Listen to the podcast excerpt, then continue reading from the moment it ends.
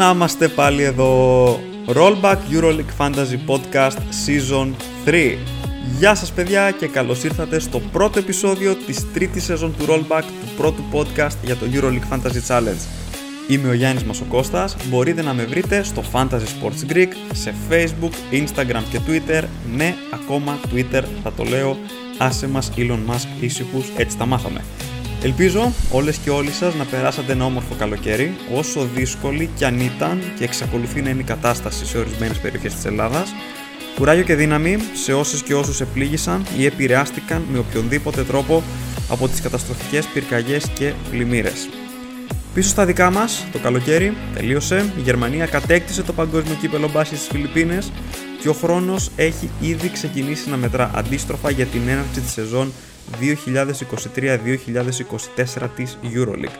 Μια σεζόν που ξεκινά την 5η 5 Οκτωβρίου και θα ολοκληρωθεί 7,5 μήνες μετά περίπου στις 26 Μαΐου του 2024 με τον τελικό του Final Four που θα διεξαχθεί στο Βερολίνο. Μαζί με τη EuroLeague, το format της οποίας θα έχει αλλαγές, που θα δούμε και στη συνέχεια, επέστρεψε και το EuroLeague Fantasy εξίσου ανανεωμένο. Το παιχνίδι άνοιξε εν μέρη στις 30 Αυγούστου με την αποκάλυψη μερικών πρώτων αξιών. Η πλατφόρμα όμως δεν ήταν 100% έτοιμη αφού υπήρχαν αρκετές εκκρεμότητες που δεν είχαν διευθετηθεί. Επισήμως και πλήρως, το παιχνίδι άνοιξε στις 13 Σεπτεμβρίου και οι managers έχουν ήδη ξεκινήσει να δημιουργούν τα πρώτα drafts και να επεξεργάζονται τις ομάδες και τις αξίες των παικτών. Σε αυτό το πρώτο επεισόδιο της σεζόν θα μιλήσουμε λίγο πιο αναλυτικά για τις αλλαγές που έχουν προκύψει στο format του EuroLeague Fantasy και τι αυτές σημαίνουν για εμάς όσον αφορά τη στρατηγική.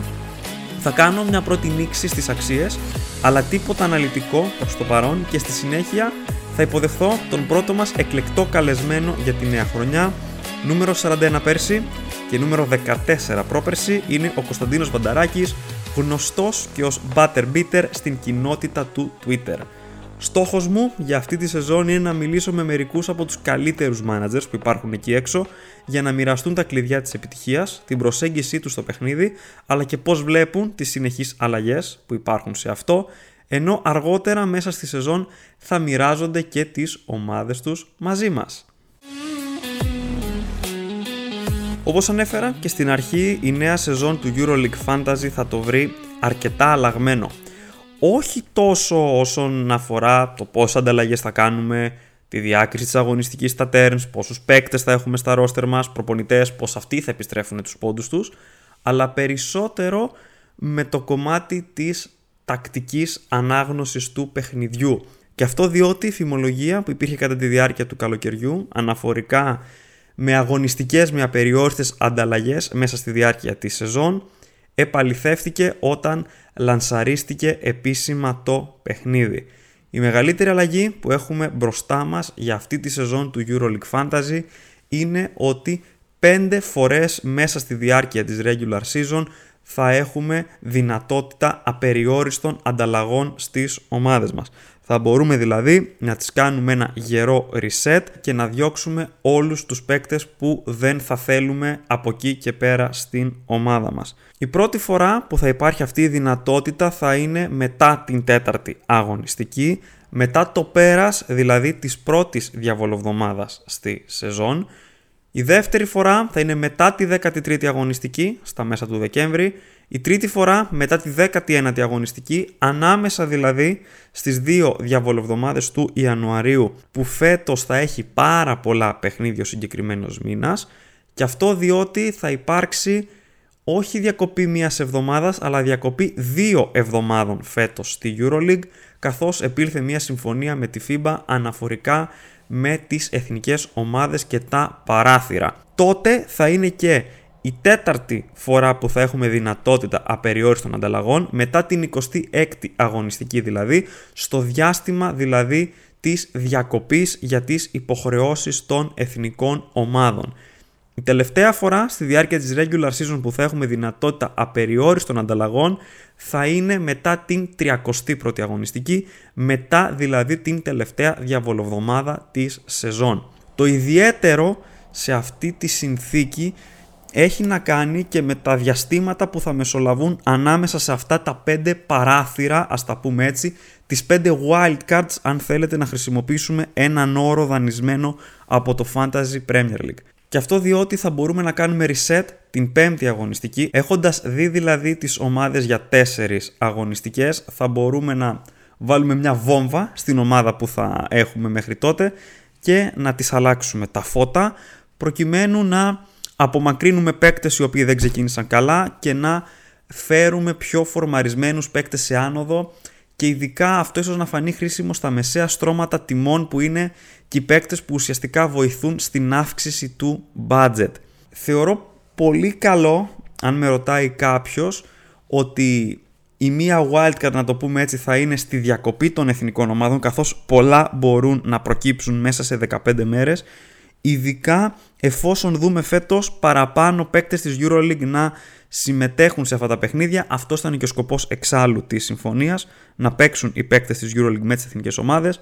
Τι σημαίνει όμως αυτό; Πιθανότητα τραυματισμών και εκεί ίσως τότε να είναι χρήσιμη η συγκεκριμένη δυνατότητα. Όπως μπορώ να πω ότι μου φαίνεται πάρα πολύ κοντά η πέμπτη αγωνιστική για το πρώτο παράθυρο έτσι μου φαίνεται και πολύ ε, βραχυπρόθεσμο το παράθυρο αμέσως μετά την 31η αγωνιστική καθώς ουσιαστικά θα μιλάμε για τις τρεις τελευταίες αγωνιστικές του EuroLeague Fantasy. Θα φτιάξουμε δηλαδή μια ομάδα μόνο για ε, τρεις αγωνιστικές. Γενικά όπως έχει αποδείξει το νέο format του EuroLeague Fantasy φεύγουμε από το μακροπρόθεσμο πλάνο και πάμε ξεκάθαρα σε βραχυπρόθεσμες επιλογές με ορίζοντα μίας αγωνιστικής, δύο αγωνιστικών, πολύ βαριά πλέον συζητάμε για τρεις αγωνιστικές, με το σκεπτικό ότι από αγωνιστική σε αγωνιστική εξακολουθούν να υπάρχουν οι τρεις συν μία ανταλλαγές για να ε, αλλάξουμε την ομάδα μας. Σίγουρα η δυνατότητα αυτή θα ανακατέψει αρκετά την τράπουλα καθώς θα δίνει τη δυνατότητα σε ομάδες οι οποίες δεν τα έχουν πάει και τόσο καλά να έχουν ένα παράθυρο ευκαιρίας να επανακάμψουν. Αυτό είναι καλό από τη μία διότι αυξάνει το engagement του παιχνιδιού.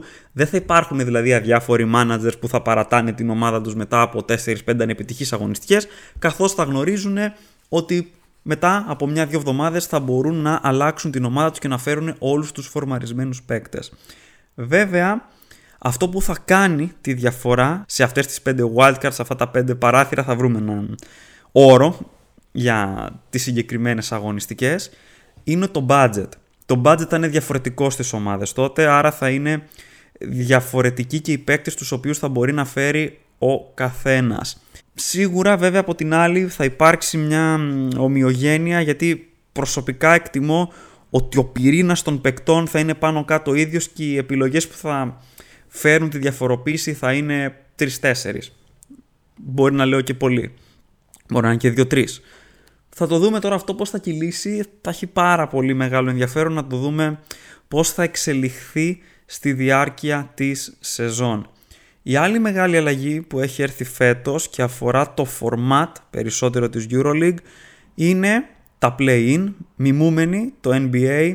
Η EuroLeague αποφάσισε μόνο οι πρώτες 6 ομάδες να πηγαίνουν απευθείας στα play-off και οι ομάδες που κατατάσσονται στις θέσεις 7 και 10 να παίζουν σε ένα ε, mini τουρνουά να το πούμε, κάπως έτσι για τα τελευταία δύο εισιτήρια. Οι ομάδες 7-8 και οι ομάδες 9-10 θα παίζουν μεταξύ τους στην πρώτη φάση. Ο νικητής του 7-8 περνά στα playoffs και παίρνει την 7η θέση. Ο χαμένος του 7-8 παίζει με τον νικητή του 9-10 για την 8η και τελευταία θέση στα playoffs της EuroLeague. Όπως συνέβαινε και τα προηγούμενα χρόνια στη διάρκεια της post-season, έτσι και τα play-in θα έχουν απεριόριστες ανταλλαγές στη διάρκεια διεξαγωγής τους. Άρα θα τα αντιμετωπίσουμε και αυτά όπως τα playoffs και το Final Four. Η διαφορά που φέρνει το play-in τώρα όσον αφορά την Euroleague αλλά και το EuroLeague Fantasy κατά συνέπεια είναι ότι δεν θα υπάρχουν τόσες αδιάφορες ομάδες τις τελευταίες αγωνιστικές και ίσως γι' αυτό το λόγο να έχει μπει και η πέμπτη wildcard μετά την 31η αγωνιστική. Να εντοπίζουμε δηλαδή, ενδεχομένως, θα το συζητάμε αυτό και όταν θα έρθει εκείνη η ώρα, ποιες ομάδες έχουν σημαντικό κίνητρο προκειμένου να τις σημαδεύουμε και να φέρνουμε παίκτες από αυτές. Τα προηγούμενα χρόνια είχαμε δει ότι μετά την 28η, 29η αγωνιστική υπήρχαν 3, 4, μπορεί και 5 ομάδες οι οποίες δεν είχαν κάποιο κίνητρο στη διοργάνωση, δεν μπορούσαν να κυνηγήσουν την οκτάδα και ουσιαστικά βολόδερνα στις τελευταίες θέσεις της κατάταξης που δημιουργούσε έτσι ένα περίεργο κλίμα όσον αφορά το EuroLeague Fantasy γιατί δεν ξέραμε πόσο θα παίξουν οι παίκτες, ποια παιχνίδια ενδέχεται να σημαδέψουν, ίσως να δώσουν έμφαση στο εγχώριο πρωτάθλημα και να βάλουν περισσότερο αναπληρωματικούς παίκτες στην Ευρωλίγκα. Όλα αυτά φέτος φαίνεται πως θα αλλάξουν με την καθιέρωση του Playing Tournoi όπου όπως είπα και νωρίτερα θα έχουμε απεριόριστο αριθμό ανταλλαγών. Αυτές είναι κατά κύριο λόγο οι μεγάλες αλλαγές που έχουν έρθει φέτος στο παιχνίδι του EuroLeague Fantasy αναφορικά με το σύστημα διεξαγωγής του γιατί εντάξει αλλαγές έχουμε πάρα πολλές. Ήταν ένα πάρα πολύ ενεργό καλοκαίρι μεταγραφικά στις ομάδες της EuroLeague με πολλές μετακινήσεις παικτών και πολλούς ωραίους παίκτες να έρχονται και από την Αμερική όπως η αδερφή Ερναν Γκόμεθ, ένας στην Μπαρτσελώνα, ένας στον Παναθηναϊκό Έχω περιέργεια να δω σε τι κατάσταση θα είναι ο Κέμπα Walker που πήγε στη Μονακό. Όταν διάβασα ότι ο Κέμπα Walker θα πάει στη Μονακό, θεωρούσα δεδομένο ότι κάποιος εκ των Lloyd, James, Σοκομπό θα αποχωρούσε από τους Μονεγάσκους. Τελικά έμειναν και οι τρεις. Και πλέον η Μονακό έχει στα χέρια της μια, στα χαρτιά τουλάχιστον, πολύ δυνατή τετράδα στην περιφέρεια. Για το EuroLeague Fantasy τώρα αυτό δημιουργεί έναν έξτρα πονοκέφαλο γιατί δεν ξέρουμε πώς θα διαμορφωθούν οι ισορροπίες με αυτούς τους τέσσερις παίκτες. Γιατί αν ο Κέμπα Walker βρει ρυθμό και κάνει αυτά που ξέρει να κάνει όπως είχαμε την εικόνα του στην Αμερική πριν από 3-4 χρόνια ε, τότε σίγουρα θα τον δούμε με πάρα πολύ μπάλα στα χέρια του. Οι αξίες τώρα, αυτό που μου έκανε εντύπωση είναι ότι δεν ξέρω, μου φάνηκαν λίγο πρόχειρες. Πάμε δηλαδή να βάλουμε όλους τους καλούς παίκτες πάρα πολύ ακριβούς, όλους τους μέτριους παίκτες πάρα πολύ χαμηλούς και δίχως να έχουμε κάτι που να μας συντριγκάρει πάρα πολύ στα μεσαία στρώματα τιμών. Δηλαδή θα μπορούσε κανείς να σκεφτεί ότι με τη Μονακό για παράδειγμα που έχει τέσσερις πάρα πολύ καλούς guard θα υπήρχε μια ε, κοστολόγηση κάπως διαφορετική τουλάχιστον για παράδειγμα στον Lloyd ή στον Οκομπό να τους κάνανε λίγο πιο φτηνούς έτσι ώστε να δώσουν ένα κίνητρο στους managers να ποντάρουν είτε στο Lloyd είτε στον Οκομπό με το σκεπτικό ότι ο Walker και ο James είναι οι πιο προφανείς επιλογές. Αυτό όμως δεν έγινε, ενδεικτικό είναι ότι ο Lloyd είναι κατά 0,6 credit μόλις φθηνότερος από τον Mike James άρα ουσιαστικά δεν αξίζει και θα πρέπει να κάνει συνεχόμενα χαμηλά σκορ για να πέσει η αξία του, αλλά άμα κάνει συνεχόμενα χαμηλά σκορ δεν θα έχουμε κανένα λόγο να τον βάλουμε στην ομάδα μας αν είναι ε, εμφανώς ντεφορμαρισμένος. Επίσης υπάρχουν κάποιοι παίκτες που είδαν την αξία τους να ανεβαίνει αρκετά όπως ο Ανδρέας Σόμπστ που έχει πάει για παράδειγμα στα 7,4 credits. Είδαμε άλλους να αλλάζουν θέση μετά την περσινή σεζόν. Για παράδειγμα, ο Kevin Panther πέρυσι ήταν forward, φέτος είναι guard. Ο Μάιρος Γκριγκόνης πέρυσι ήταν guard, φέτος είναι forward. Ο Μπόγκα της Bayern Μονάχου πέρυσι ήταν guard, φέτος είναι forward.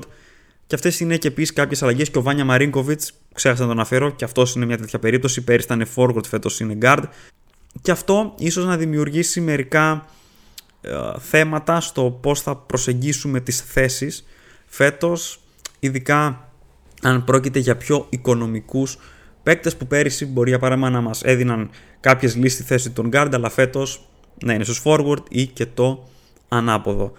Περισσότερα για τις αξίες θα αναφέρουμε στο επόμενο επεισόδιο που θα γίνει ουσιαστικά το πέρασμα όλων των ομάδων για να εντοπίσουμε ποιοι παίκτες παρουσιάζουν το μεγαλύτερο ενδιαφέρον.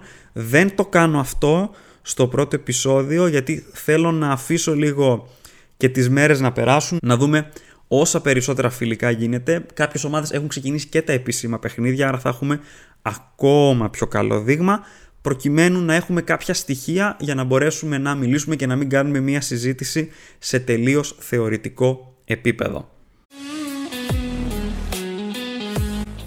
Και σε αυτό το σημείο καλωσορίζουμε στο rollback τον πρώτο καλεσμένο για τη φετινή σεζόν, νούμερο 41, την προηγούμενη αγωνιστική περίοδο στο EuroLeague Fantasy και νούμερο 14 την προπέρσινη, για να καταλάβουμε ποιον θα έχουμε απέναντί μας. Τρομερός content creator, τον διαβάζατε πέρυσι στο Basket Stories, μέλλον μπαμπάς.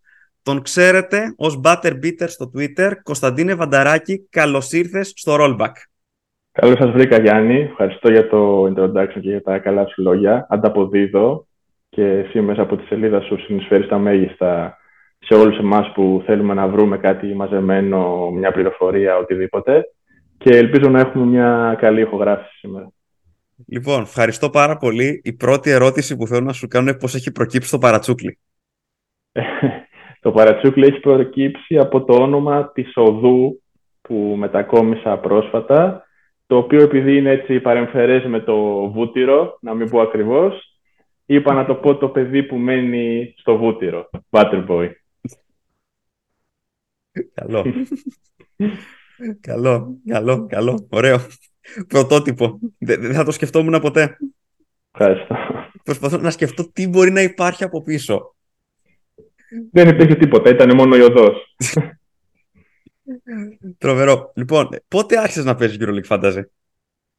Ε, αυτή φέτος θα είναι η ένατη χρονιά μου θα παίξω. Mm-hmm. Έπαιζες έτσι σοβαρά όλα αυτά τα χρόνια; Ε, κοίτα, τα πρώτα χρόνια που το ξεκινήσαμε με κάτι φίλους, πιο πολύ είχα επικεντρωθεί στην, ε, στη λίγα που είχαμε και με ενδιαφέρει πιο πολύ να κερδίζω εκεί. Ε, μόλις ξέρεις αυτοί οι φίλοι άρχισαν να, να σπάνε από το παιχνίδι, mm. άρχισα να επικεντρώνουμε στο, στο γενικό ranking και τότε είναι που, που ξεκίνησα να, να ανεβαίνω και συνολικά. Δηλαδή όταν σταμάτησα να ασχολούμαι για το, με το πώς θα κερδίσω τη λίγα που είχαμε και άρχισα και κοίταγα όλους τους αντιπάλους.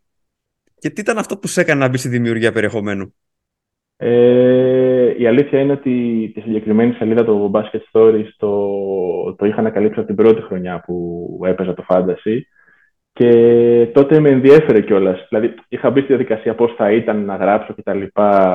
Το σκεφτόμουν μέχρι που μου το προτείνανε πέρσι ε, από μόνοι τους και ήταν κάτι που με χαροποίησε ιδιαίτερα και το δέχτηκα με μεγάλη χαρά. Ε, θα το αναφέρω. Θα είναι μεγάλη απώλεια που δεν θα σε έχουμε φέτος στο, στη δημιουργία περιεχομένου. Είμαι, είμαι σίγουρος ότι θα βρουν κάποιο αντάξιο και μπορεί και καλύτερο. Θα είναι μεγάλη απώλεια. Θα είναι μεγάλη απώλεια. Ελπίζω να συνεχίσεις να μοιράζεσαι τις ομάδες σου. Σκοπεύω να τις μοιράζομαι από το Twitter, ναι. Ωραία, πάρα πολύ ωραία. Λοιπόν, ε, πέρσι και πρόπερσι είχες δυο εξαιρετικές σεζόν. Ε, πού πιστεύεις ότι αυτό οφείλεται, δηλαδή τι, τι ήταν αυτό που έκανες καλά και σε έκανε να ξεχωρίσεις και να πας τόσο ψηλά; Ε, πιστεύω ότι ήταν το, το, το consistency, δηλαδή ότι έμενα σταθερός σε μια ομάδα παιχτών την οποία πίστευα και έτσι δεν είχα μεγάλες αποκλήσεις από τα καλά παιχνίδια που θα κάνανε μέσα στη σεζόν. Προφανώς και προσαρμοζόμουν με τη φόρμα κάποιου παίχτη κτλ. Αλλά δεν έκανα τραγικές και βεβαιασμένες αλλαγές μέσα στη χρονιά. Είχα ένα σταθερό κορμό για πολλές συνεχόμενες αγωνιστικές. Δεν έχανα δηλαδή ranking από παίκτες ε, ορμόμενος από κάποια καλή ή κακή εμφάνιση προκειμένου να τους αλλάξω άμεσα. Πώς θα περιέγραφες δηλαδή, τον εαυτό σου σαν μάνατζερ, παίζεις πιο επιθετικά ή πιο συντηρητικά; Πιο συντηρητικά. Συντηρητικά επιθετικά. Συντηρητικά επιθετικά. Ωραίο, να το καθιερώσουμε αυτό. Το συντηρητικά επιθετικά. Μάλιστα. Ωραίο. Θα σε περιέγραφες ως ένα μάνατζερ που είσαι ε, που κοιτάζει τη στατιστική ή που προτιμάς να βλέπεις τα παιχνίδια για να σχηματίζεις εικόνα για τους παίκτες; Κοίτα, η αλήθεια είναι ότι τα τελευταία χρόνια, τα τελευταία τρία χρόνια έβλεπα σχεδόν όλα τα παιχνίδια. Σχεδόν όλα τα παιχνίδια. Δηλαδή, wow. προσάρμοσα το πρόγραμμά μου για να δω όλα τα παιχνίδια. αλλά πάντα η στατιστική, και εδώ κολλάει και αυτό που σου έλεγα ότι επιδιώκω το consistency, πάντα κοίταγα τη στατιστική και πήγαινα με τη στατιστική. Γι' αυτό και προσπαθούσα να πάρω όσο το δυνατόν περισσότερα παιχνίδια από τους καλούς παίχτες. Να μην χάσω τα καλά τους παιχνίδια και οκ, το να πέσει σε κάποιο κακό ranking ε, που κάνουν είναι αναμενομενο Τι παίκτες προτιμάς συνήθως και ποιους αποφεύγεις αντίστοιχα; Ε, προτιμάω παίκτες που έχουν να παίρνουν ranking από πολλές κατηγορίες και που είναι αρκετά χρόνια στις ομάδες τους και έχουν συγκεκριμένο ρόλο. Ε, όπως επίσης και παίκτες που παίζουν για προπονητές που έχουν μικρό rotation. Δηλαδή, για παράδειγμα, όσο και αν μου αρέσει π.χ. ο Ταβάρες, δυσκολεύομαι πάρα πολύ να τον ε, φέρω στην ομάδα μου, ειδικά όσο ήταν ο Λάσο, με το rotation, με, τις με την ξεκούραση. Προτιμώ παίκτες, ας πούμε, σαν αυτούς που έχει ο Άταμαν, τον Μίτσιτς που έπαιζε 33 λεπτά, ή ακόμα και τον Μύρωτιτς με τον Μπέσιτς που έπαιζε 33 λεπτά, ενώ με τον Σαρούνας που τον έβαζε 22-23 με το χρονόμετρο, τον απέφευγα τα τελευταία Άρα δηλαδή ουσιαστικά χρόνος συμμετοχής και, και, πολλές πηγές συσσόρευσης μονάδων στο σύστημα αξιολόγησης στο ranking. Σωστά. Έτσι το, το, το, το καταλαβαίνω. Και μιας και το λέμε αυτό για τους παίκτες, τι κοιτάς, τι παίζει πιο σημαντικό ρόλο για σένα, το να είναι ένας παίκτης φορμαρισμένος ή το να έχει έναν ευνοϊκό αντίπαλο; Ε, πολύ, πολύ καλή ερώτηση. Η μόνιμο δίλημα θα έπαιρνα, αν έπρεπε να πάρω μία από τις δύο απαντήσεις, το αν είναι φορμαρισμένος. Γιατί; Γιατί πιστεύω πολύ στη φόρμα και πιστεύω ότι και οι προπονητές είναι κάτι που κοιτάνε. Δηλαδή, έναν παίκτη ο οποίος ρολάρει θα τον αφήσουν πιο πολύ, θα του δώσουν πιο πολύ χρόνο γιατί ξέρουν ότι είναι σε μια καλή κατάσταση. Ενώ αν δεν είναι σε καλή κατάσταση και δεν του πάει το παιχνίδι, για μένα είναι πιο πιθανό να τον τραβήξουν και να βάλουν κάποιον άλλο που ίσω είναι πιο φρομαρισμένος εκείνη την περίοδο. Πολύ ενδιαφέρον. Ε, είσαι της τακτικής, γιατί λες ότι παρακολουθείς τα παιχνίδια και το λέω της τακτικής με την έννοια όταν παίρνεις ένα παίκτη, κοιτάζεις μόνο το πρώτο, άντε και το δεύτερο παιχνίδι που έχει, κοιτάζεις και το τρίτο, το τέταρτο, επειδή λες και ότι μένεις και σε ένα σταθερό κορμό παικτών. Είναι κάτι που το κοιτάζει, δηλαδή κοιτάζεις σε τρεις αγωνιστικές ποιον έχει να παίξει ο τάδε παίκτης, ποιον θα βρει απέναντί του. Παίζει να κοιτάζω τα παιχνίδια του σε 10 αγωνιστικές. Από τον Μπέλα. Ναι. Και σε βοηθάει, πιστεύεις αυτό; Ε, σίγουρα σε βοηθάει ε, κάνεις ένα πιο μακροπρόθεσμο πλάνο. Εντάξει, βέβαια με τραυματισμούς, ε, οτιδήποτε, COVID τα τελευταία χρόνια δεν μπορείς να, να είσαι σίγουρος. Αλλά πιστεύω ότι συνολικά βοηθάει. Τώρα βέβαια, με, όπως γίνεται σιγά σιγά το φάντα τα τελευταία χρόνια, μειώνεται η επιτραστικότητα στην αξία του παίχτη αυτού του πλάνου, αλλά it is what it is και προχωράμε έτσι. Σε αγχώνει το budget; Προσπαθείς δηλαδή να το αυξήσεις το ξεκίνημα όταν ξεκινάει η σεζόν; Κοίτα, το budget είναι πραγματικά αυτό που με αγχώνει πιο πολύ απ' όλα. Ε, όταν έγινε η αλλαγή αυτή που η αξία του πέφτει, αλλάζει με βάση μόνο το τελευταίο παιχνίδι, είχα μια τρομερή ανασφάλεια. Παρ' όλα αυτά, η αλήθεια είναι ότι τα τελευταία δύο χρόνια με πάνε καλύτερα από ό,τι με πήγαιναν τα προηγούμενα, που ήμουν προσανατολισμένος μόνο στο budget. Τώρα, δεν ξέρω γιατί. Αλλά ναι, το budget είναι κάτι που είναι το νούμερο ένα.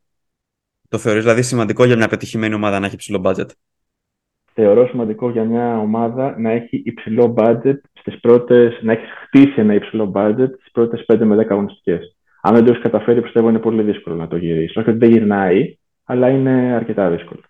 Αν σε βάλω τώρα λίγο να σκεφτείς, να σκεφτείς όλα αυτά τα χρόνια, τα 9 που παίζει EuroLeague Fantasy και τα λίγο λιγότερα που ε, παίζεις πιο σοβαρά, ε, μπορείς να θυμηθείς ποια ήταν η καλύτερη και η χειρότερη επιλογή που έχεις κάνει; Ε, ναι. Πάρε το χρόνο σου. Πάρε το χρόνο σου. θυμάμαι που είχα πάρει σε ένα μάτι του Ολυμπιακού στο ΣΕΠ, δεν θυμάμαι με ποιον έπαιζε, μια Ιταλική νομίζω, το Λεντέι, που είχε κάνει, τον είχα πάρει έτσι για, για λίγο και κάνει ένα 45 ranking, ένα, δεν θυμάμαι με ποιον έπαιζε όμως, ένα τρελό ranking. Και θυμάμαι και τον, ε, τον Derek Williams με τη Φενέρ Μπαρτσέ που είχε κάνει ένα μείον 12, νομίζω πριν τρία χρόνια. Αυτά τα δύο. Αλλά αν με ρωτάς, ναι. με είχε ενοχλήσει πάρα πολύ. Δεν ξέρω αν θυμάσαι τη χρονιά του Μπιτάτζε, που ναι. έγραφε συνέχεια τριαντάρια και δεν τον έπαιρνα. Και λέω θα τον πάρω και μόλις τον πήρα με την Τζεσεκά έκανε μείον 2. Εντάξει, αυτό, αυτό, αυτό, συμβαίνει πάντα. Δεν το ξέρεις αυτό. Ναι, εντάξει. Όταν δεν έχεις ναι, ένα παίκτη, πάει πάρα πολύ ψηλά. Με το που τον φέρει ε, ναι. στην ομάδα σου μετά από 5-6 καλά παιχνίδια. γιατί λες, είναι αυτό, είναι αυτό που είπες και εσύ νωρίτερα. Έχω ένα σταθερό κορμό παικτών και δεν αφήνω ένα-δύο καλά παιχνίδια να με επηρεάσουν. Κάνει το πρώτο, λες, εντάξει, ήταν ένα. Κάνει το δεύτερο, ναι, λες, άντε, έκανε και δεύτερο. Στο τρίτο είναι που αρχίζεις να το σκέφτεσαι. Έτσι. Άμα έρθει και τέταρτο, λες, δεν γίνεται. Και ειδικά αν έρθει το τέταρτο και είσαι με το σκεπτικό, βλέπεις το ranking σου να κατρακυλάει, να κατεβαίνει, να κατεβαίνει, να κατεβαίνει, να κατεβαίνει. Βλέπεις όλους τους άλλους να τον έχουν. Να, να τον έχουν. Ναι, τον είχαν όλοι, όλοι, όλοι. Και μπαίνεις μετά και σε μια σκέψη, λες ρε φίλε, με έχει διαλύσει τώρα αυτός ο παίκτης. Ε, θα τον βάλω. Mm. θα τον βάλω μόνο και μόνο για να παίξω άμυνα. Για να μην ναι, συνεχίσει να με παίρνει μαζί Ακριβώς του κάτω. Mm. Και να, που εκεί που μπαίνεις είναι που γίνεται στραβή. Και πώς διαχείριζεσαι λοιπόν μια τέτοια κακή επιλογή; Και μια αντίστοιχα κακή αγωνιστική; Ε, κοίτα, αν η, κακή, αν η κακή επιλογή δεν αφορά, αφορά κάποιον παίκτη που ήρθε πρόσχερα και τα λοιπά για να εκμεταλλευτώ μια συγκυρία και τα λοιπά, φεύγει κατευθείαν. Δεν δε, δε δίνω Shoot. δεύτερη ευκαιρία. Σουτ, κατευθείαν. Ε, τώρα μια κακή αγωνιστική, αν έχω ένα κορμό παιχτών που πιστεύω και δεν είχα κάνει κάποια σημαντική αλλαγή για, για διάφορους λόγους, ε, επιμένω γιατί σου λέω πιστεύω στη στατιστική και στους καλούς παίκτες και πιστεύω ότι αν, δεν, αν έγινε τώρα κακή αγωνιστική, το πιθανότερο είναι να ρεφάρουν την επόμενη. Και αν δεν ρεφάρουν την επόμενη, πόσο περιθώριο δίνεις; Ε, Για να δούμε πόσο της υπομονής είσαι. Κοντά εκεί, άντε, τρίτη αγωνιστική. Δύο-τρεις αγωνιστικές τις δίνω. Δεν μου έχει τύχει να σου πω, δεν μου έχει τύχει να σου πω την αλήθεια ποτέ να, να επιμείνω σε παίχτες που πιστεύω, σε παίχτες τώρα που αυτό που λέμε, που έχουν ρόλο και και λεπτά και πηγές ranking πολλές, να επιμείνω δηλαδή πάνω από δύο-τρει αγωνιστικές και να μην ανταμυφθώ. Δηλαδή, θυμάμαι κακές ανταγωνιστικές να έρχονται μετά πολύ καλές αγωνιστικές. Άρα, για να ακούτε και οι υπόλοιποι, γιατί είναι κάτι που το λέω και εγώ πολλές φορές, είναι μια αρχή μου. Μην αφήνεις ένα κακό παιχνίδι να σου χαλάσει την εικόνα που έχεις για να παίκτη. Ακριβώς. Και για την ομάδα που έχεις στήσει, αν πιστεύεις στην ομάδα σαν, σαν σύνολο. Γιατί σε τελική ανάλυση όλοι δικαιούνται ένα κακό βράδυ. Ακριβώς επειδή παίζω και φάνταζε στην Premier League εγώ, έχω να σας πω αμέτρητες ιστορίες από παίκτες που τους περιμέναμε να κάνουν το ένα το άλλο και στο τέλος δεν κάνανε τίποτα απέναντι στον πλέον ευνοϊκό αντίπαλο και να έχουν πάει στο ντέρμπι την επόμενη εβδομάδα και να έχουν βάλει δύο γκολ. δίνουν όλα. Ναι. Δύο γκολ.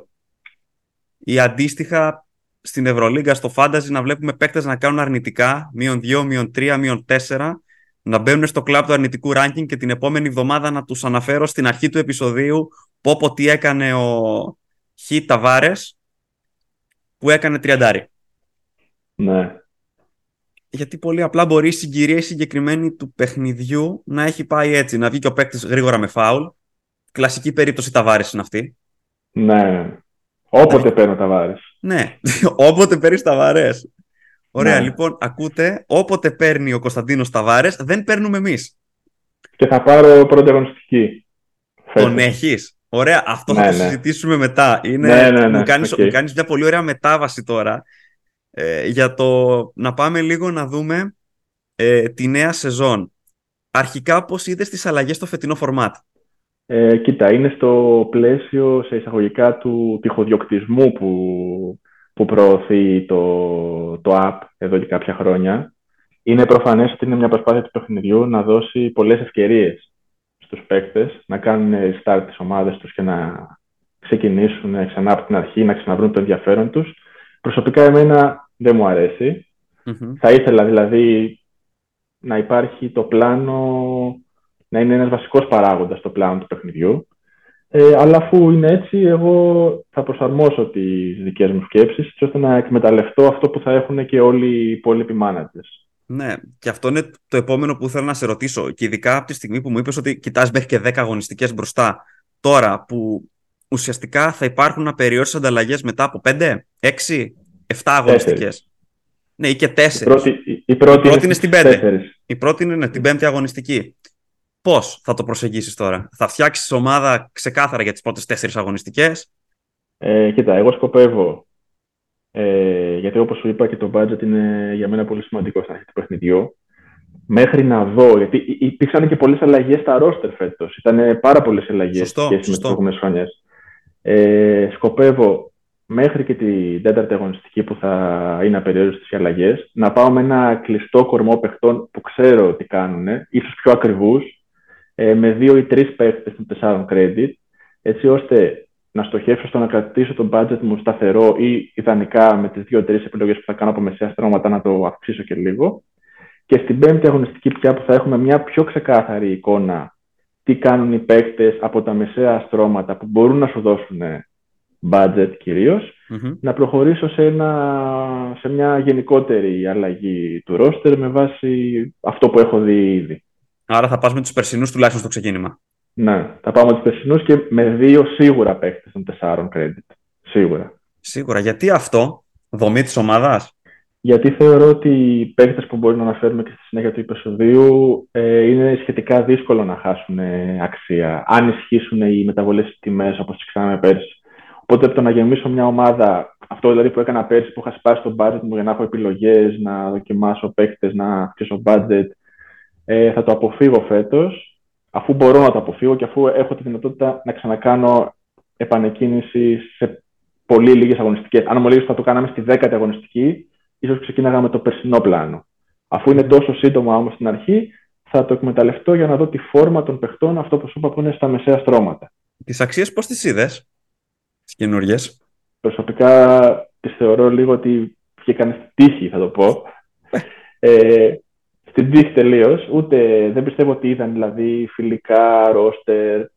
Για παράδειγμα, δεν μπορεί Καλά, όταν το... βγήκαν οι αξίες δεν είχαν παίξει φιλικά. Ναι, αυτό. Δηλαδή, ούτε το με τον μπάσκετ νομίζω μόλις έχει ξεκινήσει να δούμε κάποιους παίκτες. Υπάρχουν κάποιες αναντιστοιχίες που είναι πολύ εύκολο να τις δεις. Άμα έχεις δει κάποια φιλικά και, και το παγκόσμιο. Ναι. Ε, αλλά αυτό που είδα και έχει χαλάσει ακόμα πιο πολλές σχέσεις με τις προηγούμενες χρονιές είναι ότι δεν βλέπουν μια, μια ομάδα μπορεί να κάνει ένα συγκεκριμένο ranking.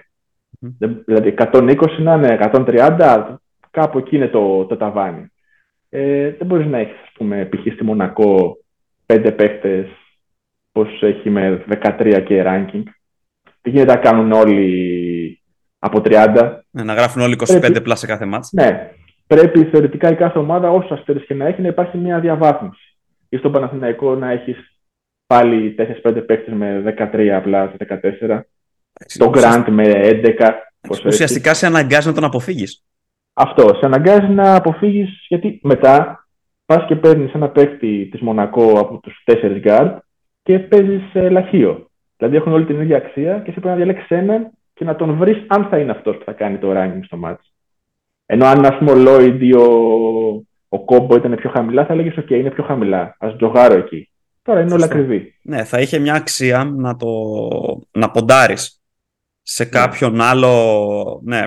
Και αυτό είναι και κάτι το οποίο το έχω, το έχω δει και εγώ με την έννοια ότι εγώ με τις άποψεις, ίσως επηρεασμένος και από το fantasy της Premier League, οι χαμηλότερε δυναμικότητας ομάδες, οι παίκτες από εκεί θα πρέπει να είναι πιο οικονομικοί. Από τη Βιλερμπάν, για ε. παράδειγμα. Από την Άλμπα, για παράδειγμα. Εκεί είναι όλοι πιο οικονομικοί. Εκεί, εκεί δεν παίρνουν υπόψη τους ότι. Εγώ βλέπω δύο... τον Ντεκολό στα 13 πάντως. Ναι, μόνο, μόνο αυτό. Άμα πας σε άλλες μικρές ομάδες, δεν υπάρχει κάποιος παίκτης τόσο ακριβώς. Ενώ θα έπρεπε να έχουν, κατά τη γνώμη μου, έναν-δύο που είναι πιο, πιο σημαντικοί για τις ομάδες τους, λίγο πιο ακριβούς. Και στη, Αυτό και λέω. Στην Κλερμπάν βλέπω πάρει λίστα 11. Ναι. Και το. στα 10,9. Δηλαδή αυτοί οι παίκτες εκτιμώ ότι αν ήταν λίγο πιο οικονομικοί, δηλαδή να ήταν γύρω στα 7, στα 8, ε, θα έμπαινε σε μια διαδικασία με την έννοια ότι έχει το, το χρόνο συμμετοχής, έχει ρόλο βασικού, πληρεί προδιαγραφές για να μπει στην ομάδα σου και να, σου, και να μην έχεις έναν παίκτη στα 7 credits που θα είναι των 10 λεπτών συμμετοχής στο παιχνίδι. Ναι. Είναι λίγο περίεργες τιμές φέτος. Δεν έχουν λογική καθόλου. Εγώ αυτό καταλαβαίνω. Ποιους παίκτες εσύ αποφεύγεις, βλέποντας τώρα τις αξίες κατευθείαν; Δηλαδή, ποιοι λες, αυτοί δεν με απασχολούν και αρχίζει η δεξαμενή μου να περιορίζεται. Ε, και Μπαγόκερ έξω. Καλά, και Μπαγόκερ έξω γιατί δεν ξέρουμε σε τι κατάσταση είναι. Ε, ναι. Η Μπάκα έξω. Καλά, ο Ιμπάκα είναι πρώην παίκτης. James έξω για μένα. Ναι. Λάρκιν που δεν έχει ξεκινήσει σεζόν εδώ και τρία χρόνια, δεν ξέρω γιατί. και φέτος τραυματίας ε, φαίνεται. Motley, που μου φαίνεται πολύ ακριβώς, 14, για να ασχοληθώ. Ε, Σλούκας έξω ε, και Μπράουν έξω που τον έχω δει σε κάποια φιλικά και για κάποιο λόγο μου φαίνεται πολύ πεσμένος. Βέβαια μπορεί να μπει μέσα και να, τα, και να κάνει τα δικά του, αλλά τον έχω δει σε δύο-τρία φιλικά και μου φαίνεται πολύ, δεν ξέρω γιατί. Θα δούμε. Αυτή για μένα είναι έξω σίγουρα τους, ε, ακριβώς.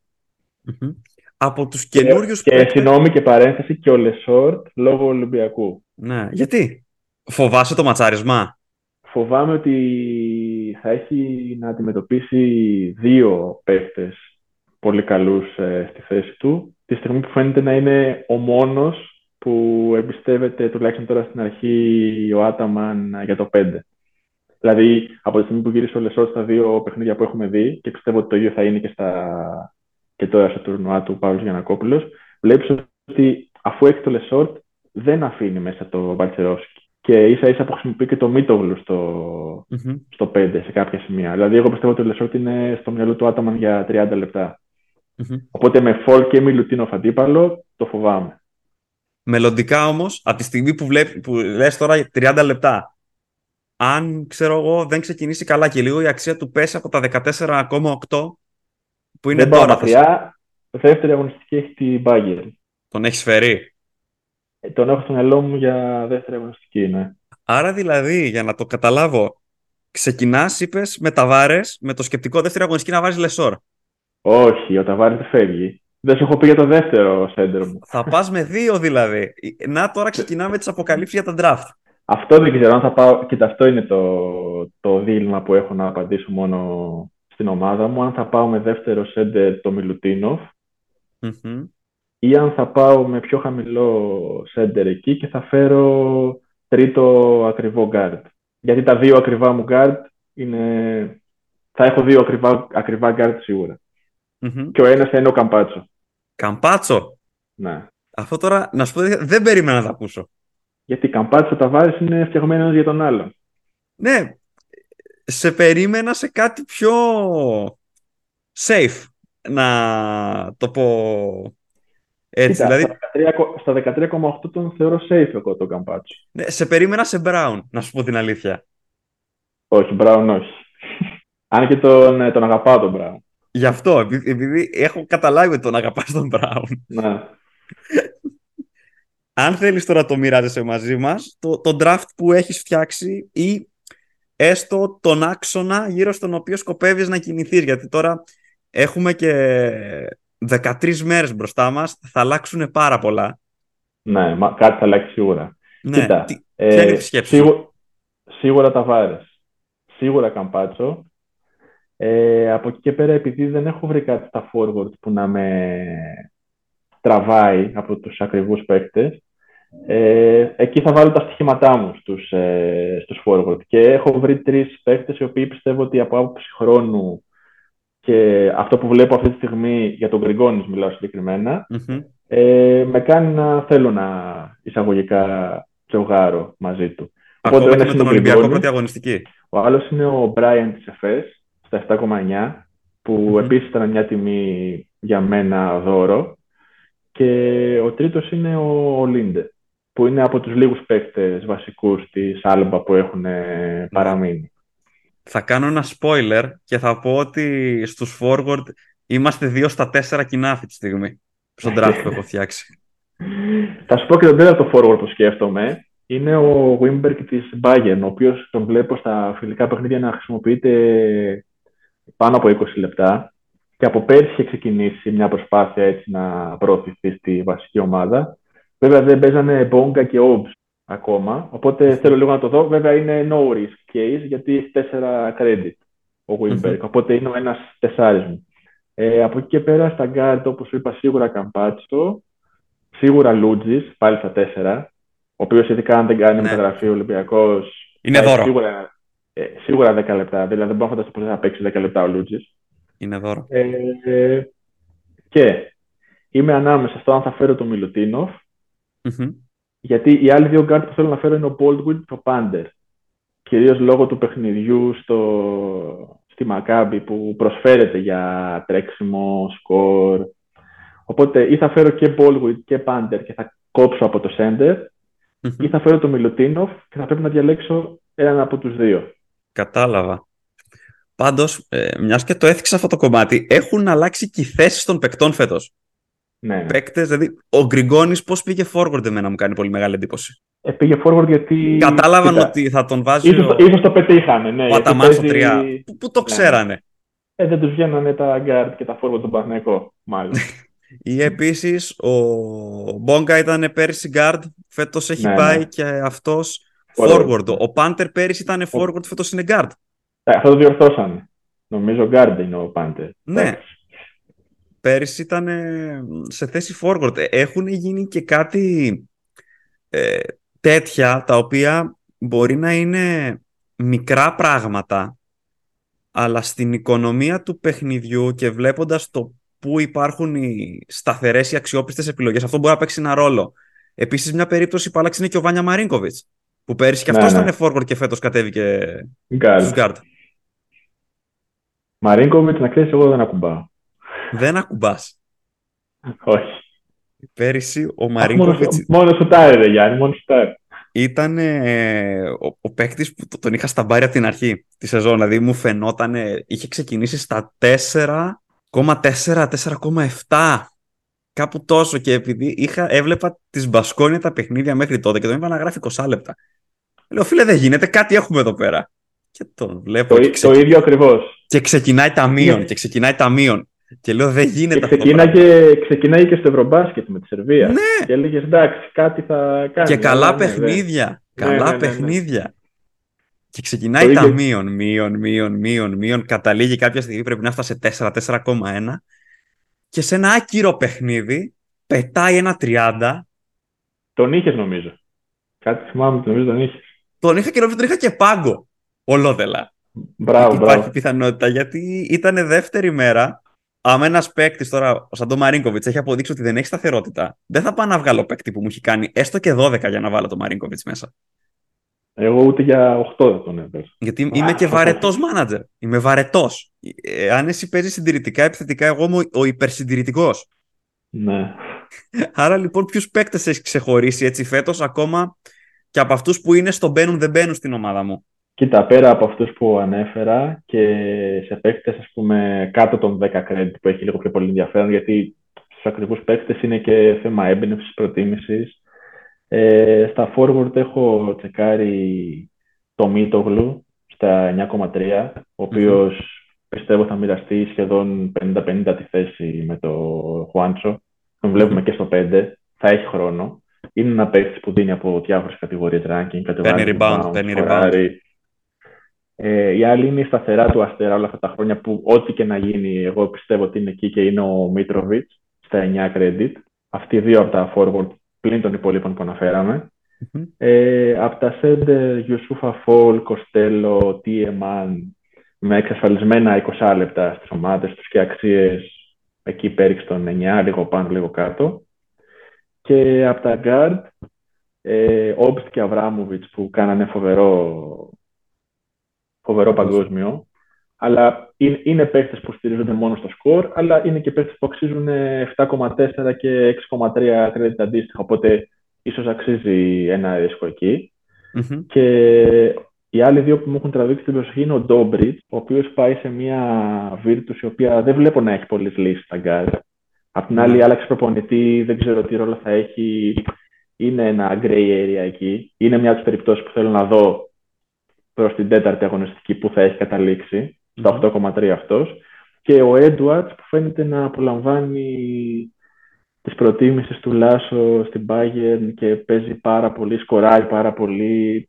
Ε, νομίζω κάνει και αρκετές assist, έχει χρόνο. Είναι βέβαια στα 10 credit, οπότε είναι ένας λόγος αποτρεπτικός για μένα τα 10 πρώτη αγωνιστική, αλλά είναι και αυτός μέσα στις επιλογές που έχω. Από τους πιο ακριβούς, Ναι. ε, τον Ήμπο στα center, στα 11,6 και είχα και στο μυαλό μου το Χάγες Davis της Fenerbahce, αλλά τον βλέπω δεν παίζει, δεν ξέρω, είναι τραυματίας, δεν ξέρω γιατί δεν έχει παίξει ακόμα. Στα 12,2 και χωρίς επιλογές ο Ιτούδης εκεί. Δηλαδή δεν βλέπω κάποιον άλλο παίκτη με υγιή ε, Davis που να μπορεί να του κλέψει πολλά λεπτά. Τόση ώρα μου λες για παίκτες δεν μου έχεις πει για προπονητή. Προπονητή πιστεύω ότι όλο το φάντα, το βλέπουμε κιόλας από, από τη δημοφιλία, πιστεύω ότι όλο, όλοι οι managers είναι λίγο πολύ ανάμεσα στο Λάσο και στον ε, Ντούσπο Ιβάνο. Αν ρωτάς εμένα, στο πλάνο με Μιλουτίνοφ και Πάντερ, όχι Baldwin, μου βγαίνουν και οι δύο. Και ναι. δεν έχω αποφασίσει. Στο πλάνο με Baldwin μου βγαίνει μόνο Λάσο και θα πήγαινα με Λάσο. Αλλά πιστεύω ότι πιο safe είναι ο Ιβάνοβιτς. Λόγω, λόγω του derby πιο πολύ και λόγω των πολλών αλλαγών ναι. σε Άλμπα και Μπάγκεν. Ναι, ότι μήπως γίνει καμιά έκπληξη, πάει το μάτς στο σουτ, όπως είπα και το περσινό νομίζω. Α, ακριβώς. πέρσι είχα τον προπονητή της Μπάγκεν σε αυτό το μάτς. Δύο είμαστε. Δύο είμαστε. Ξέρεις τι γίνεται. Απλά είναι, η αλήθεια είναι ότι το roster της Άλμπα είναι πραγματικά roster Eurocup φέτος. Είναι πολύ κακό. Εντάξει, αν η Bayern δείξει καλά πράγματα στο Γιανακόπουλος που θα τη δούμε λίγο πιο από κοντά να το πω έτσι, ε, πιστεύω ότι οι μετοχές του Λάσο θα εκτιναχτούν. Και εγώ έτσι λέω. Γιατί και τα 6,5 είναι μια τρομερή αξία για ξεκίνημα σεζόν. Και το μάτι προσφέρεται. Και αν δεν ήταν derby, που ποτέ δεν ξέρεις. Ε, είναι λίγο κλειστέ, ναι. αλλά ισχύει το derby. Το derby είναι derby, δηλαδή δεν ξέρεις τι θα γίνει. Ναι. Αν δεν ήταν derby και ήταν η Άλμπα μια ομάδα της. Ε, ή έπαιζε με μια Virtus Μπολόνια. Χώρας, ναι, με μια δεν θα το καν. Και με βάση το ρόστερ. Ναι. Άλλαξαν, φύγαν όλοι οι βασικοί, νομίζω. Ναι, Μόνο ο Λίντ έχει μείνει. Ναι, ε, ε, έχει γίνει τρομερή αναδόμηση στο ρόστερ της Άλμπα φέτος και, και δεν ξέρω και αυτό που λες και ποιοτικά πώς θα είναι αυτή η αναδόμηση. Αρχικά φαίνεται υποβάθμιση πάντως. Ναι. Δεν πήρε κάποιο παίχτη καλύτερο από αυτό που έφυγε. Φύγανε ο Σμιθ, έφυγε ο Λό, έφυγε ο Σίγμα, έφυγε ο Λάμερς. Εντάξει. Αυτό βέβαια μπορεί να είναι καλό για τους ψηλούς, γιατί με ναι. Τίεμαν ε, και. Πες το, κόλλησα. Και κουμάτζι. και κουμάτζι, μπράβο. Έχεις δύο. Δεν έχεις τρεις που θέλανε πέρσι να παίζουν όλοι. Ναι. Ήθελε ο Γκονσάρη να παίζουν όλοι ε, ίσως και για, αν και η ομάδα Eurocup η Alba πιστεύω μπορεί να μας απασχολήσει φέτος γιατί αν εξαιρέσουμε το Sterling Brown που είναι στα 10,2 όλοι οι άλλοι είναι κάτω από 10 Ξεκάθαρα, ναι. Που, που εντάξει δεν γίνεται ούτε άκλαυτοι θα φύγουν ε, ε Κάποιος θα γράψει κάτι Κάποιος θα γράψει ένα 15, ένα 16 που, ε, που το 15-16 για ένα παίκτη που σου έρχεται στα 7 με 8 λες ευχαριστώ Πέρσι, να ξέρεις, μπορεί να είναι και το θυμικό. Πέρσι είχα ξεκινήσει με Ολύμπια. Δεν ξέρω αν θυμάσαι ποτέ αγωνιστική, είχε κάνει 27. Ναι, οπότε, είχε κανένα τρελό. Οπότε, ναι, ναι, οπότε μπορεί να μου έχει μείνει αυτό και να το ξαναπροτιμάω τώρα. Γιατί σίγουρα παίζει, το, το ξέρεις και εσύ, σίγουρα και σε ένα παίζει ρόλο το, το παρελθόν στι επιλογές. Με το παρελθόν έχω, έχω και καλές και κακές μνήμες με το παρελθόν. Γιατί πριν που σε ρώτησα για την καλύτερη και τη χειρότερη επιλογή που έχεις κάνει ποτέ, για μένα η απάντηση είναι ένα όνομα. Και στην καλύτερη και στη χειρότερη. Ζόφι Λοβέρν. Α, καλά, εντάξει. Λοιπόν, το Λοβέρν. Το Λοβέρν τον είχα πάρει σε... Έπαιζε τότε ο Λοβέρν στη Ζάλγκυρης. Στη Ζάλγκυρης έπαιζε, αν θυμάμαι καλά. Σε ένα μάτς με τη Χίμκι, που ήταν η Χίμκι εκείνη τη χρονιά το απόλυτο τσίρκο. Που λέγαμε, ποιος παίζει με, με τη Χίμκι, ε, αυτόν θα πάρουμε και θα τον βάλουμε και αρχηγό. Και θυμάμαι, συζητάγαμε έτσι στην κοινότητα στο Twitter ποιος ψηλός τη Ζάλγκυρη θα γράψει με τη Χίμκι; Και δεν ξέρω πώς μου την είχε βιδώσει εμένα. Και είχα πάρει το Λοβέρν και ο Λοβέρν έχει κάνει σε αυτό το μάτς 42. Ναι, το θυμάμαι το μάτς. Ναι. Αντίστοιχα έτσι για το Memories, είχα πάρει το Λοβέρν πέρσι, πέρσι πρόπερσι, έπαιζε στη Βιλερμπάν. Στη Βιλερμπάν πρόπερσι, ναι. Στη Βιλερμπάν έπαιζε. Ήταν φάση που παίζει να είχε τραυματιστεί ο Γιουσουφά, ο Φαλ. Δεν είχαν άλλο ψηλό. Και παίζανε με ομάδα που γενικά έδινε στους ψηλούς και πάει και κάνει μείον 4. Μείον 4 παλεύεται. Ναι, και να με να χτυπάω το κεφάλι μου στον τοίχο, δεν θυμάμαι αν είχα πέρυσι κάποιον που είχε κάνει αρνητικό διψήφιο. Δεν το μείον 12 του Williams δεν θα το χάσω ποτέ. Το μείον 12. Εντάξει, θέλει προσπάθεια για το μείον 12. Ναι, ναι, ναι. Ε, λοιπόν, τώρα, σε κάτι άλλο που θέλω να σε ρωτήσω. Σε κάποιον που ξεκινάει τώρα το παιχνίδι, ποια συμβουλή θα του έδινες; Σε κάποιον που ξεκινάει τώρα το παιχνίδι. Να έχει υπομονή και να μην τα παρατήσεις στα πρώτα δύο-τρία κακά terms θα κάνει. Γιατί mm. άμα ξεκινάς τώρα θα έρθουν σίγουρα. Και να διαβάζει. Άμα τον ενδιαφέρει δηλαδή να διαβάζει και να, να βλέπει αγώνες. Είναι αλλιώς να βλέπεις αγώνες και αλλιώς να κοιτάσει τα στατιστικά από μόνο τους. Όχι να μην το ξεκινήσετε το παιχνίδι καθόλου να μην μπλέξει. Ε, εγώ δεν μπορώ να το πω αυτό. Που είμαστε ερωτευμένοι με το παιχνίδι. Ό,τι και να μας κάνουν, ξέρεις, στην αρχή λέμε Α, τι είναι αυτά, δεν θα παίξουμε φέτος και καταλήγεις το Δεκέμβριο να είσαι από πάνω τρελαμένος και να χτυπιέσαι ό,τι και. Να βλέπει να βλέπεις Virtus Bologna Alba Βερολίνου. Όλα, όλα, παιχνίδι όλα. που δεν θα το βλέπεις ποτέ. ναι. Εντάξει, άμα έχεις και το, και το app της Ευρωλίγκα που έχει την, ε, τη δυνατότητα να τα βλέπεις όλα, ε, εγώ καίγομαι. Δηλαδή, επειδή βλέπω τους αγώνες από το EuroLeague TV και μπορώ να τους βλέπω όλους, αλλάζω, κάνω, ράνω. Όσοι βλέπουν από Nova και συνδρομητικά έχουν λιγότερες επιλογές, είναι πιο, ναι. πιο χαλαροί. Πες μου τι γίνεται στο σπίτι όταν έχει αγώνα. Τώρα φεύγουμε από το φάνταζι, πάμε τελείως. Θέλω να, να τα ακούσω όταν μου λες αυτό το πράγμα. Να δώσουμε και λίγο κουτσομπολιό σε αυτούς που ακούνε. Ε, Ευτυχώς η, η σύζυγος έχει κατανόηση και Πέμπτη Παρασκευή ξέρει ότι OK, okay, είναι αυτές οι ώρες. Στη διαβολοβδομάδα λίγο, λίγο κλωτσάει, αλλά εντάξει, όχι τραγικά πράγματα. Τώρα με το καλό, με την άφιξη του νέου μέλους, είναι και για μένα ξέρω, μια έκπληξη το πόσο θα μπορώ να βλέπω και αυτός είναι και ο λόγος που θα γράψω κιόλας. Γιατί θέλω να είμαι συνεπής ε, με τις υποχρεώσεις που έχω, οπότε επειδή δεν ξέρω πώς θα είμαι φέτος, γι' αυτό το λόγο το, το απέφυγα. Θα σε έχουμε στο Twitter. και μην πιστεύεις ότι δεν θα ξαναγίνει κρούση για επεισόδιο. Ότι θα, θα, ξεμπερδέψεις, το, θα ξεμπερδέψεις το ένα. Αυτό είναι, αυτό είναι θα υπάρξει κατσάπ. Και χαρά μου δίνει και είναι και πιο, έτσι, πιο χαλαρό, πιο... Θα υπάρξει κατσάπ μέσα στη σεζόν. Τι θα σου... Όλα αυτά τώρα που λες κρατιούνται και όσοι ακούτε σημειώστε τα αυτά για να δούμε στη μέση, στη μέση 10η, 12η, 13η αγωνιστική πόσα από αυτά που λέει τώρα συνεχίζουν να ισχύουν. Και θα, θα το πω αυτό δεν ξέρω για σένα, θα σου πω για μένα. Θα σου πω για μένα κάθε χρόνο κάθομαι και γράφω ένα κείμενο και βγάζω ένα επεισόδιο 10 συν μία αρχές για μια καλή σεζόν. Στην πέμπτη, έκτη αγωνιστική που έχω πάθει ήδη τα πρώτα εγκεφαλικά με κάποια πράγματα που βλέπω και δεν μου κολλάνε, έχω αρχίσει ήδη κάποια πράγματα να τα καταργώ. με, με τραγικές συνέπειες. Με τραγικές συνέπειες. Και όταν βλέπω τις συνέπειες που έρχονται και... Γιατί με το νέο format δεν υπάρχει ούτε μία σεζόν που να έχω κάνει καλό ξεκίνημα. Πάντα πάω χαμηλά και αρχίζω να το βρίσκω σταδιακά σιγά σιγά. Γιατί ίσως φταίει και ότι ψιλοποντάρω σε παίκτες που δεν πολύ έχω δει. Ε, δεν ξέρω τώρα φέτος πώς θα το κάνω. Αλλά ναι, μετά από κάποιο σημείο αρχίζω και τι καταργώ και φτάνω σε ένα επεισόδιο και λέω Γιάννη, πρέπει να μαζευτείς. Έχεις γράψει ένα κείμενο στην αρχή της σεζόν. Δεν, δεν το έχεις γράψει χωρίς λόγο αυτό το κείμενο. Για κάποιο λόγο. Φέτος σκέφτομαι να το κολλήσω και στο γραφείο μου μπροστά να το βλέπω την ώρα που φτιάχνω την ομάδα μου σαν διαρκή υπενθύμηση του τι πρέπει να κάνω μέσα στη σεζόν. Και με αυτό θέλω να μας πεις τις δικές σου τρεις, τέσσερις, πέντε αρχές που έχεις ή που θα ήθελες να δώσεις για μια πετυχημένη σεζόν. Ωραία. Ε, εγώ θα πω υπομονή στο πλάνο που κάνουμε από την αρχή. Να μην παρασυρώμαστε από μια-δυο πολύ καλές, πολύ κακές αγωνιστικές ε, κοιτάμε πάντα για μένα στατιστική, δηλαδή στατιστική σε βάθος 30-40 αγωνιστικών δύσκολα θα σε, θα σε πετάξει έξω και βλέπουμε όσους πιο πολλούς αγώνες μπορούμε. Αλλιώς δεν γίνεται. Τώρα μιλάμε για, για τους ερωτευμένους με το παιχνίδι. Δεν μπορώ, δύσκολα, βλέπω δηλαδή και τους φίλους μου, δύσκολα θα κάτσουν να δουν.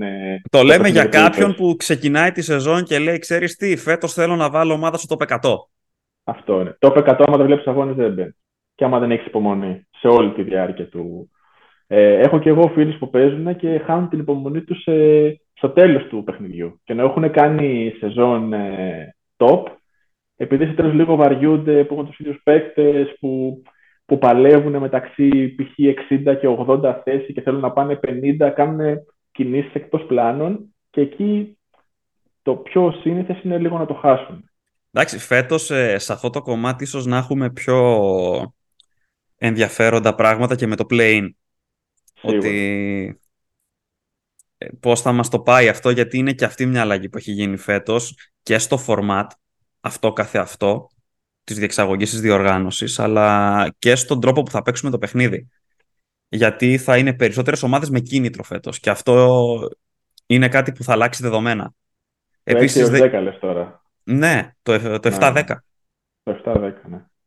Ίσως δηλαδή μπορεί να φτάσουμε πέντε τελευταίες αγωνιστικές και να έχουμε δυο ομάδες αδιάφορες. Από εκεί που πέρσι είχαμε πέντε ομάδες αδιάφορες, έξι ομάδες αδιάφορες. Ισχύει, ισχύει. Και έχουν έρθει και πιο κοντά οι ομάδες. Ναι. Ακριβώς. Και αυτό. Και μιας και το έθιξα αυτό το κομμάτι, θέλω να μου δώσει ένα προγνωστικό για φέτος. Το παίξει, το παίξει, play-in, ξεκινάμε από εδώ, πες αυτά πρώτα και μετά θα πάμε στα υπόλοιπα. Κοίτα, να σου πω, να ξέρεις, δεν έχω δώσει ποτέ προγνωστικό ούτε στον εαυτό μου για αυτό που μου ζητάς, καμία σεζόν, αλλά θα σου πω το, ε, στους πρώτους έξι ε, Ρεάλ, ε, Μπαρσελώνα, κάτι να τις δω κιόλας όλες, να μην ξεχάσω μία, Παναθηναϊκό, Ολυμπιακό, ε, Μακάμπι και θα πω την Μονακό, που πήγα να την ξεχάσω. Τη Μονακό. Καλά, μπορείς να αφαιρέσεις κάποια, δεν σε δεσμεύουμε. Κοίτα, τώρα που το ξαναβλέπω, ποια σου είπα, σου είπα, ίσως έβαζα και την ε, Παρτιζάν εκεί μαζί. Δεν την έχω δει την Παρτιζάν καθόλου. Δεν έχω σε εκτίμηση τον προπονητή της. Οπότε εκεί στη, στην έκτη θέση ίσως έλεγα κάποια από. Λοιπόν, ο Κωνσταντίνος δεν έχει σε εκτίμηση τον προπονητή της Μπαρσελόνα. Το σημειώνουμε για να δούμε σε ποια αγωνιστική θα τον φέρει στην ομάδα. Κοίτα, να σου πω. Και Ολυμπιακό δεν ξέρω. Τον Ολυμπιακό, λέγανε μου τον έβαζα γύρω στην έκτη θέση. Δηλαδή εκεί Παρτιζάν, Ολυμπιακός, Εφές, Μπαρσελόνα, τους έχω στο μυαλό μου κάπου εκεί. Mm-hmm. Και στο 7-10. Ε, όλε αυτέ που σου είπα, όσοι δεν μπουν στο, στο 5-6, θα τους πάω στο 7-10. Δεν μου έχεις αναφέρει Μπάγκερ. Ε, ποια Bayern, όχι. Και δεν μου έχεις αναφέρει και Αρμάνι. Όχι, την Αρμάνι με τίποτα. Την Αρμάνι δεν την πίστεψα ποτέ μου. Με διέψευσε εκείνη τη χρονιά που πήγε στο Final Four, αλλά δεν, την Αρμάνι για κάποιο λόγο δεν την... Ε, και τον προπονητή της. Πιστεύω ότι έχει ξεπεραστεί λίγο, το λέγαμε και για τον Ομπράντοβιτς αυτό, αλλά απέδειξε ότι δεν ίσχυε. Mm-hmm. Το λέγανε, δεν το λέγαμε, εγώ δεν το έλεγα. το λέγανε πολύ, αλλά πιστεύω ότι το μπάσκετ του Μεσίνα έχει ξεπεραστεί. Mm-hmm. Και όπως επίσης δεν μου έχεις πει ούτε Φενέρμπαχτσε. Επίσης δεν την έχω σε. Και Εφές δεν μου έχεις πει. Τους δύο Τούρκους. Την ΕΦΕΣ την είπα εκεί. Ε, Α, στο 7-10 ναι. ναι. Κοίτα, τη Φενέρ, εντάξει, μεγάλη κουβέντα να βγάζει τη Φενέρ έξω από τους ε, πρώτους 8, αλλά δεν ξέρω, μου φαίνεται στο 5 λίγο πολύ soft. Μου φαίνεται στα guard ότι ο Καλάθης δεν είναι ο Καλάθης που ξέρουμε, ο Wilbekin έχει άλλο το μυαλό του, ο Μαντάρ είναι rising star, δεν ξέρει τι θα κάνει. Στο 4 δεν βλέπω λύσεις εκτός από το Χάις Davis. Ε, δεν ξέρω. Δεν, δεν μου γεμίζει το μάτι. Μπορεί να διαψευστώ και να δέσουν όλοι μαζί και να κάνουν ε, μια πολύ καλή σεζόν. Αλλά όπως τη βλέπω τώρα την ομάδα σαν ρόστερ και σαν επιλογές, δεν μου γεμίζει το μάτι. Και βγάλε μου και ένα Final Four. Final Four. Εντάξει, 22, 22 Σεπτεμβρίου ηχογραφείτε το ναι, ναι. επεισόδιο. FYI. Θα πω Ρεάλ, Μονακό, Μακάμπι και Παναθηναϊκό. Έτσι για το... Για Λογική ή συνέστημα; Συνέστημα. Εκλογικευμένο συνέστημα. Εκλογικευμένο συνέστημα. Μετά το συντηρητικά επιθετικά, εκλογικευμένο ναι, συνέστημα. Ναι. Θα πάρεις παίκτη Παναθηναϊκού φέτος, πέρα από τον Γκριγκόνης. Ε, και γενικά ναι. αφήνεις τη συμπάθειά σου προς την ομάδα σου να σε επηρεάζει; Πέρσι σκέψου, αν εξαιρέσεις τον Μπέικον στην αρχή, δεν, ξέρω, δεν πρέπει να ξαναπήρα παίχτη του Παναθηναϊκού σε κανένα σημείο. Και πρόπερσι νομίζω, εκτός από μια σεζόν, από μια αγωνιστική που πήρα τον Νέντοβιτ με τον Παπαγιάννη, πάλι δεν πρέπει να είχα πάρει παίχτη του Παναθηναϊκού. Οπότε, όχι, δεν με επηρεάζει. Φέτος όμως ε, σκοπεύω να τιμήσω εκτός από τον Γκριγκόνη, αν δω ότι μου βγαίνει, δεν θα ζήσω και θα πεθάνω με Γκριγκόνη. Άμα δω ότι δεν τραβάει, θα φύγει. Ο παίκτη που έχω στο μυαλό μου είναι ο Λεσόρ. Που μπορεί να έρθει και να μείνει, δηλαδή. Με βάση αυτά που βλέπουμε μέχρι τώρα. Θεωρώ ότι δεν έχει ο Άταμαν κάποιον άλλο παίχτη να αφήσει πολύ χρόνο στο πέντε του Παναθηναϊκού. Βλέπω επίσης ότι τον βρίσκει, ο Σλούκας τον βρίσκει εύκολα. Θεωρώ ότι και ο Βιλντόρα θα τον βρίσκει σχετικά εύκολα. Ε, ε, φάνηκε από δύο ματς, νομίζω ήταν αρκετά για να φανεί ότι έχει ρόλο ο Λεσόρ. Ενώ συνήθως οι ομάδες του Άταμαν, τα πεντάρια τους δεν τα, δεν τα πολύ εκμεταλλευόταν τα τελευταία χρόνια ο Άταμαν, αλλά βλέπω ότι το, το Λεσόρ θέλει να δώσει ναι. ρόλο. Ναι. Σημάδευες πέρυσι, Παναθηναϊκό. Που στο 5. Καλά, στο 5 όποιος δεν σημάδευε πήγαινε γυρεύοντας. Ναι. Ήταν Χίμκι. Μετά από κάποιο σημείο. Ναι, ναι. Σημάδευε, όχι σημάδευε Παναθηναϊκό, ναι. Πέρσι ήταν πολύ κακός. Αυτός ήταν λοιπόν ο ένας και ο τρομερός Κωνσταντίνος Βανταράκης. Τον βρίσκεται στο Twitter, στο Butterbeater και του κάνετε follow αμέσως μόλις τελειώσετε το επεισόδιο αν δεν το έχετε ήδη κάνει. Κωνσταντίνε, σε ευχαριστώ πάρα πολύ που ήσουν μαζί μας σήμερα και που αφιέρωσες τον χρόνο σου, γιατί δεν ήταν και λίγος. Το επεισόδιο το υπολόγιζα μικρότερο, αλλά με συνεπήρε συζήτηση και μου προκύψανε και άλλα θέματα που ήθελα να ρωτήσω. Οπότε σε ευχαριστώ πάρα πολύ και που ουσιαστικά μου έκανες ποδαρικό στη νέα σεζόν. Γιάννη, εγώ σε ευχαριστώ για την πρόσκληση. Ελπίζω το ποδαρικό μου να είναι όντως ποδαρικό καλό. Ε, σε ευχαριστώ και εγώ με τη σειρά μου για όλες αυτές τις πληροφορίες που μας δίνεις. Αυτή τη στήλη να ξέρουμε τους τραυματισμούς που είχες και την έχεις κόψει, εμένα με βοήθησε πάρα πολύ. Δεν προλαβαίνω. δεν προλαβαίνω. Δεν προλαβαίνω λόγω δουλειάς. Είναι... Μου είναι αδύνατο να, να καθίσω πρωινό, ναι. Πέμπτη, πρωινό Παρασκευής, να κάτσω να τα βρω όλα. Μας θέλουν στα χέρια, τέλος πάντων. ε, καλή σεζόν εύχομαι σε όλους και σε σένα. Και ευχαρίστως όποτε θες και όποτε έχεις χρόνο να τα ξαναλέμε. Εδώ είμαστε. Ποιος είναι ο στόχος για τη φετινή σεζόν, Πάντα ο στόχος είναι το 100. Το 100. Ναι. Κωνσταντίνος Βανταράκης, κυρίες και κύριοι, Butter Beater, τον ακολουθείτε. Σε ευχαριστώ πάρα πολύ για τη συζήτηση που είχαμε σε αυτό το επεισόδιο. Να είσαι καλά. Γεια σου Γιάννη. Σε ευχαριστώ να είσαι καλά κι εσύ.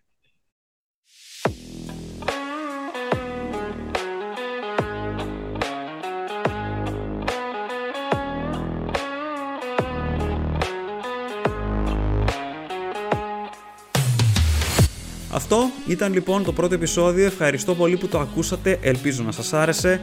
Μην ξεχάσετε να μου κάνετε ένα follow στα social media Facebook, Twitter, Instagram, στο Fantasy Sports Greek αν θέλετε να βλέπετε ακόμα περισσότερο περιεχόμενο σχετικά με το EuroLeague Fantasy. Επίσης, αν σας άρεσε το επεισόδιο, αφήστε μια θετική κριτική σε οποιαδήποτε πλατφόρμα χρησιμοποιήσατε για να το ακούσετε. Στο επόμενο επεισόδιο και έχοντας ακόμα μεγαλύτερο δείγμα από φιλικά και επίσημα παιχνίδια, θα κάνουμε το πέρασμα των ομάδων για να εντοπίσουμε εκείνους τους παίκτες που έχουν ενδιαφέρον εν ώψη του ξεκινήματος της σεζόν, ενώ θα υπάρξει και ακόμα ένα επεισόδιο την εβδομάδα που θα ξεκινήσει η EuroLeague, όπου θα μιλήσουμε αναλυτικά για την πρώτη αγωνιστική, με επιλογές αρχηγών και προπονητών αλλά και δικές σας ερωτήσεις, το τυπικό δηλαδή επεισόδιο πριν από κάθε αγωνιστική. Πέρυσι λόγω των υποχρεώσεών μου δεν κατάφερα να βγάλω επεισόδιο σε κάθε αγωνιστική. Φέτος όμως ευελπιστώ αυτό να συμβεί, να συζητάμε κάθε εβδομάδα για το EuroLeague Fantasy από την αρχή της σεζόν μέχρι και το τέλος του Final Four, ενώ θα υπάρχουν και κάποια special επεισόδια με καλεσμένους. Μέχρι το επόμενο επεισόδιο να είστε όλες και όλοι καλά, τα λέμε!